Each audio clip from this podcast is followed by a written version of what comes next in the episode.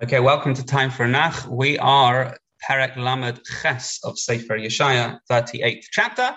Uh, and Rashi writes at the beginning that the things happen in this Perek, they happen three days before the fall of Sancherev in the previous Perek. Uh, what happens here? Chizkiah becomes ill. Again, you'll remember this from Malachim Beis. Yeshaya says that it's because he didn't have kids. Why did Chizkiah refuse to have kids? Because he saw that his son would serve idols. Uh, that's what Rashi says at the beginning of our perek. Chizkiah davens. By the way, there's a bit of a backdrop that Gemara says. There's a machlokas, not a bitter personal machlokas, but a debate. Who should go to who? Should the king go to the Navi? Should the Navi come to the king? The Gemara in Brachas talks about that. Um, okay, what happened here? Chizkiah davens, saying that he's always served Hashem. He cries, and Hashem tells Yeshaya, even before he leaves the palace, an instant reply, that Chizkiah would live for 15 years, he would protect Yerushalayim.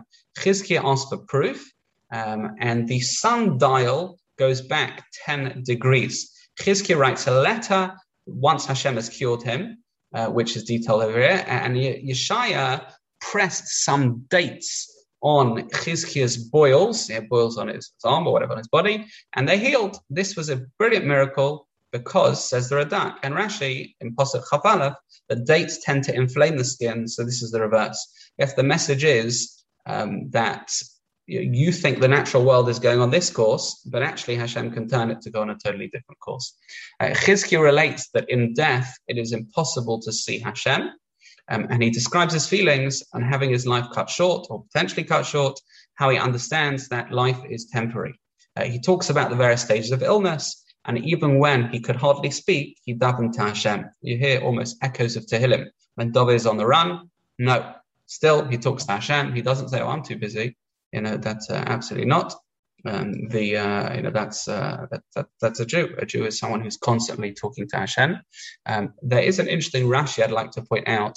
Rashi writes that at this point in time, Zchus Avos uh, ended. It wouldn't be enough to save Klal Yisrael in the future.